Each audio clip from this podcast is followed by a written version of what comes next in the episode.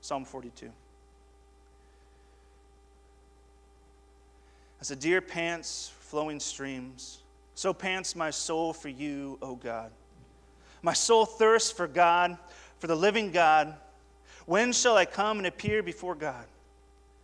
My tears have been my food day and night, while they say to me all the day long, Where is your God? These things I remember as I pour out my soul. I would go to the throne and lead them in procession to the house of God with glad shouts and songs of praise, a multitude keeping festival. Why are you downcast, O my soul? And why are you in turmoil within me? Hope in God, for I shall again praise him, my salvation and my God. My soul is cast down within me. Therefore, I must remember you from the land of Jordan and of Hermon, from Mount Mizar. Deep calls to deep at the roar of your waterfalls. All the breakers and your waves have gone over me. By day, the Lord commands his steadfast love, and at night, his song is with me. A prayer to the God of my life. I say to God, my rock, Why have you forgotten me? Why do I go mourning because of the oppression of, of the enemy? As with a deadly wound in my bones, my adversaries taunt me, while they say to me all the day long, Where is your God? Why are you downcast, O my soul? And why are you in turmoil within me? Hope in God. For I shall again praise him, my salvation and my God. Vindicate me, O God, and defend my cause against ungodly people. From the deceitful and unjust man, deliver me for you are the God in whom I take refuge. Why have you rejected me? Why do I go about mourning because of the oppression of the enemy? Send out your light and your truth, and let them lead me. Let them bring me to your holy hill and to your dwelling. Then I will go to the altar of God, to God my exceeding joy, and I will praise you there with the lyre. O God, my God. Why are you cast down, O my soul? And why are you in turmoil within me? Hope in God, for I shall again praise him, my salvation and my God. This is the word of the Lord. Thanks be to God. Pray with me. Most holy, most merciful Father, I thank you for this word that you've given us. I thank you for the Psalms. You know that it's not easy for us to come before you it's not easy for us to express our feelings. Even feels silly to, to, to talk about feelings and emotions at times. I pray that this word would break through um, our hearts, that your spirit would work in us, that your word would change us. Be with us this morning and speak to us, we pray. Amen. As we, as we consider uh, this psalm, what we're going to do, the first thing we're going to do is we're going to talk about um, from this passage what are the barriers to our lamenting? What, what are the barriers to our lamenting? Then we're going to talk about the way of lament, the way and the process of which the psalmist is teaching us how to come before God in the midst of our pain. And then finally, we're going to look at the joy that comes through lament. So, first, the, the barriers of lament. I think the first thing we're going to notice here is that he's got enemies. So the psalmist is in the midst of expressing a painful situation. The psalmist is in exile. He's away from his community, he's away from, from the promised land, and he's in exile. And he's asking God to rescue him, to deliver him. He's saying, God, you are my life. As a deer pants for living water that it needs for life, so I pant for you. You are my life. And in the midst of his pain, in the midst of his crying out to God to, to rescue him, to deliver him, to be his refuge, what do we find? We find God apparently not acting. We find, even at the end of the psalm, that he's still in exile, that his situation hasn't changed much. And his, and his enemies say, Listen, if your God was alive, then where is he? Where is your God? It's a question that's repeated twice. First, we see it in verse 3 my tears have been my food day and night, while they say to me all the day long, Where is your God? This question haunts this passage. And again, we see it in verse 9. I say to God, my rock, why have you forgotten me? Why do I go mourning because of the oppression of the enemy? As with a deadly wound in my bones, my adversaries taunt me. And while they say to me all the day long, Where is your God? His enemies are taunting him with this question. If your God was alive, if he was powerful as you say he is, if he can act, then where is he? Have you ever asked that question to God? Where are you? Like most of, us, most of us are being honest right now. Yes, we have. It's a haunting question to come to. In the midst of life's trials, where are you? And to this question, and to these barriers that keep us from, from pressing into our, to our pain and to our fears, we have another enemy, not just external enemies, but an enemy in Satan that seeks to devour us, right? Who's the father of lies. And when trouble comes our way, he whispers in our ears, Where is your God? When trouble comes and God is seemingly silent and asleep, where is he? You know, and ultimately, I think that we're a little bit afraid of the answer to that question. That question comes into our ears, and, and, we're, and we're fearful of the answer. Like, what happens if God doesn't answer us? what happens if God doesn't swing down immediately to the rescue? So instead of bringing our questions and our fears and our pains to God, that question comes to us where is God in the midst of this pain? We don't know what to do with it, and so we shrink, right? We don't enter into lament because we ultimately we struggle to trust that God is there to hear our complaints at all. And because we don't we don't believe that he's there, can do anything, we we shrink. And we're too fearful to find out the answer to that question. So we give up, we suck up the pain, we move on with a weak smile on our face, and we fake it. And if there's anything you learn in church, if you've been in church a long time, is that it's easy to fake it, right? It's easy to learn the answers to the questions that people are asking, to say the right things, to put a smile on your face. When someone asks, How you doing? You say, I'm good, I'm good, how are you? Oh, I'll, I'll pray for you, you know? Right? It's easy for us to go into Christian mode, and we fake it we think that nah, these, my pain is it can't be dealt with anyway, so I'm just gonna I'm just gonna hold it in. And I imagine there are many of us, even in this room, who fake it. I, I fake it plenty of times, right? Because I wonder, is there deep down there's that question, where is your God? I wonder if anyone can actually help me. Is there any relief from my pain, from my struggles? And it doesn't matter if I'm the one that's causing the pain you know, there's, there's a couple different ways that pain and suffering comes to us. One way is it's self induced, right? It's because of our own sin, our own mistakes, put us in precarious situations at times. And so we wonder, is God big enough to help me out of this?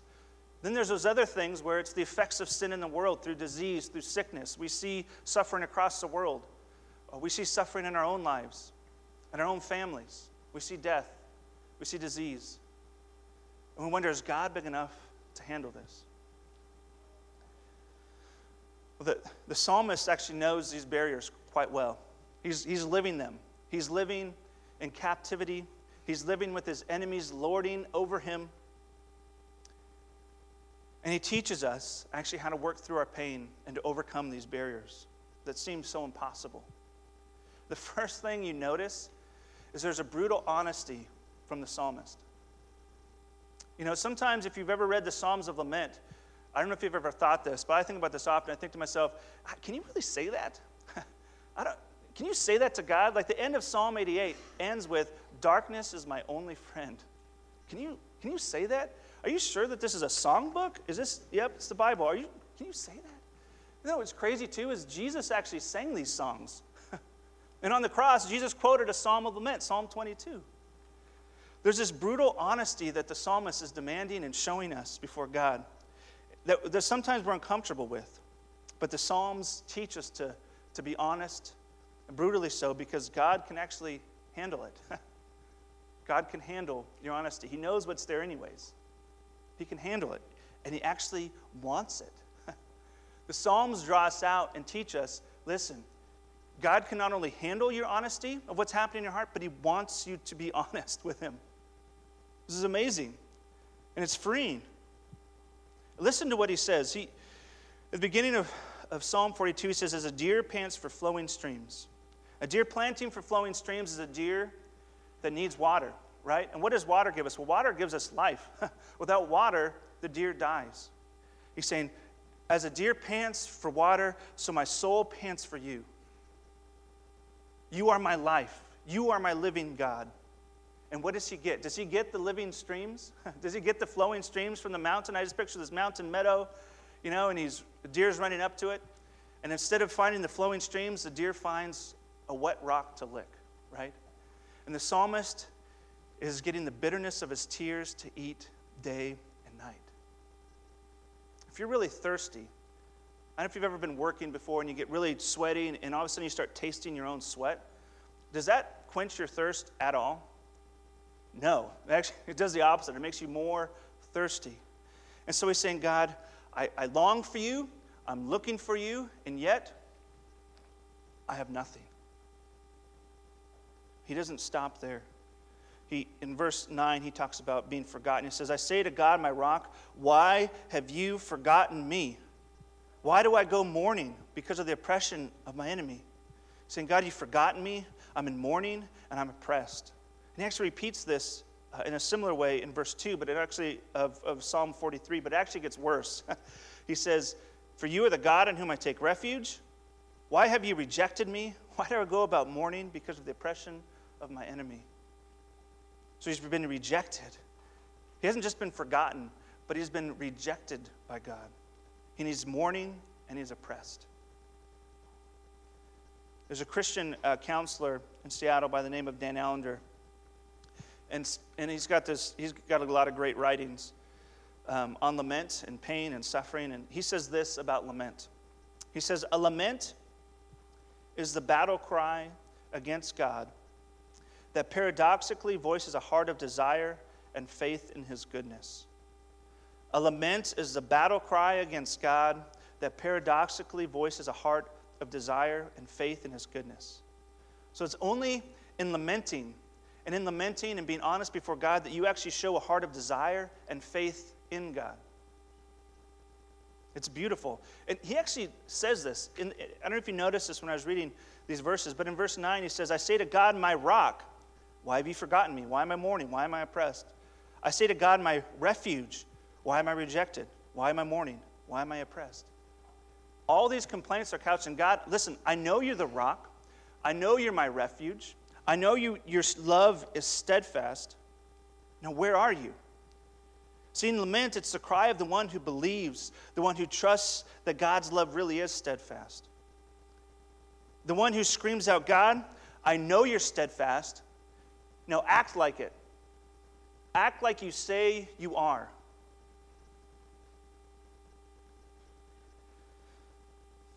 And in lament, lament moves us towards God.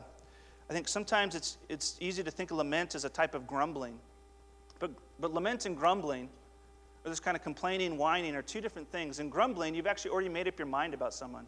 You know, it's like you're grumbling about a spouse or about a coworker or about a boss. You're like, oh man, they're just the worst, right? That's not what's happening here. Lament is something that happens with an expectation that something will happen and something will change, and somehow God will breathe life into this situation. And we don't need to hold anything back. It's actually the sign of a healthy relationship. A healthy relationship is the one that you're honest in, that you're talking about your problems, that you're bringing up problems when you have them, and you work through them together. And that's what's happening here. There's a relationship happening with God. And the other thing we notice is not just that it's honest, but it requires a particular imagination. The psalm is demanding an imagination, an imagination of progression that moves us towards God. The movement is slow, but it's there. We see this in, in verse 4. He says, These things I remember. He's remembering, he's reimagining. In his exile, he's remembering his time when he wasn't in exile. He's remembering the goodness of God. He says this as I pour out my soul, how I would go with the throng and lead them in the procession to the house of God, with glad shouts and songs of praise, a multitude keeping festival. He's remembering the worship of God's people. He's remembering being in the presence of God and his people praising him. We see this again actually happening in verse 6. He moves from remembering these, the good old days with God and his people, worshiping, praising him, to actually remembering God himself. He says, And my God, in verse 6, my soul is cast down within me. Therefore, I remember you. Right? I remember you, God. From this place of exile, I remember you. And this gives him hope. In the midst of his exile, the memory, the imagination that God actually is good, that in the past he, he, he did act, he can have hope and light in this particular moment. We actually experience this often um, when we have when we remember our baptism, when we remember our confessions of faith. You know, there's things that we look back to, even in the midst of troubles, to say, No, God has set me apart. My, my faith is in Christ. I remember this. It's a memorial. And you see this all throughout Scripture. When God acts, when God does amazing things, they often build this memorial that they look to to remind them of God's actions and acts in their life. And that's what he's doing in his mind with his imagination. In the midst of his trial, he's saying, God, I remember you. Even if it's just faint memory, he remembers. And the, the, the last thing we'll talk about with the way of lament is these refrains. These refrains that happen. These refrains that happen three times kind of break the psalm up into three different parts. Um, the first part is verses 1 through 5, then it's verses 6 through 11, then Psalm 43, and it ties these all together. He's got this complaint before God, he's got a memory, and then his enemies are lording over him, and he says this lament. I mean, this, this refrain Why are you cast down, on my soul? And why are you in turmoil within me? Hope in God, for I shall again praise him, my salvation and my God. What he's doing is he's actually preaching the truth to himself. He's preaching the gospel to himself in the midst of this trial. He's saying, Listen, soul, why are you cast down? Because I need to hope in God and I shall again praise him. I will again be where that memory had me, with God's people in the presence of God, giving him praise.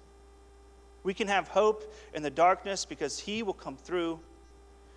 And this hoping bids us to come, to wait, and to trust.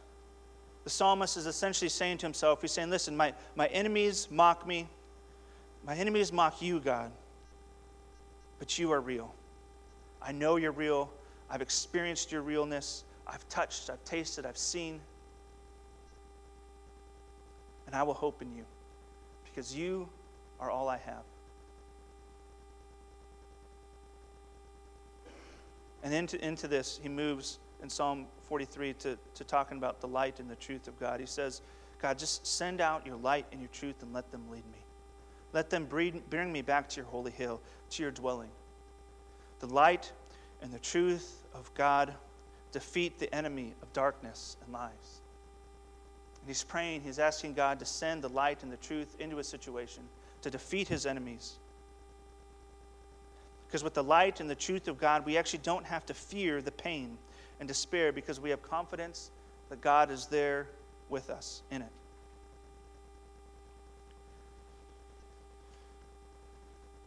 One of the more um, extreme examples that I can think of that deals with this type of, of uh, despair and light in the darkness um, happened during World, War II. I was always fascinated with World War II as a kid, reading about it, um, the tragedies that happened, wondering how this could have happened in a modern, you know, sophisticated world. And one story that stands out um, comes from a book called The Hiding Place. I don't know if you've ever read that, but if you haven't, Hiding Place is a short um, work written by Corrie ten Boom, a survivor of um, the Holocaust, and you should definitely look into that book. But in this book, um, they're, they're in Holland. Her family, the ten Boom family, is in Holland, um, and they're, they're watchmakers. And once Holland becomes occupied by Nazis, they find themselves, um, they find themselves with Jewish people on the door uh, wanting to be hidden because they, they're known to, um, to love um, their Jewish brothers. And so they, they bring them into hiding. They build this um, hiding spot in the side of their house, in this place where they hide Jewish people. And as you can imagine, eventually um, the Nazis find out about this, and, they're, and the family's arrested. And Corrie and Betsy are removed to a woman's, eventually they, they end up at this woman's um, prison camp, and um, where they were, and, and her sister actually dies in this prison camp. And Corrie eventually gets released, but she gets released on a technicality, and like weeks after she was released, the people that she was with were all sent into a gas chamber and died. but she was released, and she got to write this, this story about her life, and not just about her life, but about God's working in the midst of this darkness, and how they saw God move in the midst of the most heinous evils, evils that none of us have probably ever seen. And in the midst of that, Betsy ten Boom, days before her death, says this. She goes, There is no pit so deep that he is not deeper still. There is no pit so deep that he is not deeper still. And that's not written tritely, right? That's not written by someone who hasn't experienced pain. But it's true. There's no pit that we could find ourselves in that God is not there. And so we don't need to run or hide from our pain. And this is where we move to see the psalmist actually inviting God into his pain. You know, Psalm 42 is kind of a internal dialogue that's happening. In Psalm 43, he moves to say, Oh God, defend my cause. God, come into this place. Be with me. And it's here that we learn and we experience that the way to exceeding joy is through the doorway of despair. The way to exceeding joy through the doorway of despair. Joy comes through pain, not through its absence. You know, it's easy for us to believe that suffering is our ultimate enemy. But the, the psalmist teaches us the opposite that, it's, that, that this exceeding joy that he experiences here is found only through his despair. Right? He doesn't gain exceeding joy until he's processed through his pain, through lament. He says, When you come, I will be with you and I'll be filled with joy. Notice, even as he's saying this, he is yet to be delivered. Physically, he is still in prison, but he's longing for the day, and he knows the day will come when God will come. He knows that his hoping and his waiting is not in vain. And this, this happens because through lament, through the process of bringing our fears and our desperations to God, we pour ourselves out to God, a God who is really there, a God who hears us, and a God who answers us. And this gives us joy because God is the only one who can actually handle our pain. Right? We don't have to live with suppressed fears and sufferings, but we can actually know, be known by God. Because hiding our pain, putting on a good smiling face is exhausting, right? Telling everyone that you're good when you're anything but good is depresses us and it wears us out. And we don't have a God who knows this, who knows our pain and suffering from a distance, but a God who actually knows our pain and suffering uh, very intimately through Jesus. And in Hebrews 4 14, the writer of Hebrews says this about Jesus. Since then we have a great high priest who has passed through the heavens, Jesus, the Son of God. Let us hold fast our confession, for we do not have a high priest who is unable to sympathize with our weaknesses, but one who in every respect has been tempted as we are, yet without sin. Let us then with confidence draw near to the throne of grace that we may receive mercy and find grace to help in time of need. So Jesus knows our pain. And it's through his pain, it's through his desperation on the cross that we actually find our everlasting hope. You know, there, there is no resurrection without the crucifixion. And through his death, through his pain is the doorway of salvation, our lasting hope and joy. This is the beauty of the gospel. That, that God knows our pain and he takes our pain seriously and he says, Listen, come to me and you will find mercy and grace that will help you in your time of need. So we don't have to hide our pain, but we can wage war with God. We can be brutally honest with our struggles. And through that, we will actually grow in our relationship with Him because we can have the joy that comes from His mercy and grace shining in the darkness because there is no pit so deep that He is not deeper still. We don't need to hide. That's a freeing thought, isn't it? That God invites us to bring our pain and our suffering to Him. So, how can we do this in our lives? How can we grow in this? How do we, how do we take steps towards this kind of honesty before God? I think one of the, the simplest things that we can do is we can learn to pray the Psalms. We can learn to pray the Psalms of lament. There's actually lots to choose from. There are plenty of Psalms to choose from. Um, uh, the, the Christian counselor I, I, I, quoted a little while ago, Dan Allender, was on the radio once and he was talking about Psalm 44, which consequently comes after Psalm 43. And uh, it's another psalm of, of corporate lament. They're, they're lamenting, they're uh, being defeated in battle. And as he's talking about this, this 64 year old um, woman actually calls, calls him and tells him a story. She said, My grandson was murdered two weeks ago by, uh, by a group, by a gang. And she was distraught, as you can imagine. And what she did was she actually prayed Psalm 44. She said, line by line, day by day, I prayed this psalm until I got to the end. And she says this. And at the end of the Psalm 44, it talks about the steadfast love of God. The woman says this. She goes, When the psalmist called God good, I had to do the same. When the psalmist called God good, I had to do the same. See, in praying the psalm, it actually forces us to process our feelings and our emotions. Um, and it moves us because lament is actually not the ends, right? Lament is not the point. Lament moves us to the ends of, of joy, of praise, of being in the presence of God. And so we need someone to actually help us process, to know our emotions and feelings, so we can be honest with God. And the Psalms also help push us, to progress us, move us forward, so that we can know that in the midst of our struggle, God is still good and that you're not alone in your pain. Another, the other way that I think we can do this is we can actually learn to lament with each other. I think this, this takes a couple forms. For one, if, if you're in pain, if you're struggling, having the boldness to actually ask for help. Um, we need to have the boldness to seek help, to maybe be a little bit more honest when someone asks us how we're doing. And if you unload on a person and a person wasn't ready for it, well, then they shouldn't have asked how you're doing. so we need to learn how to actually be honest with each other.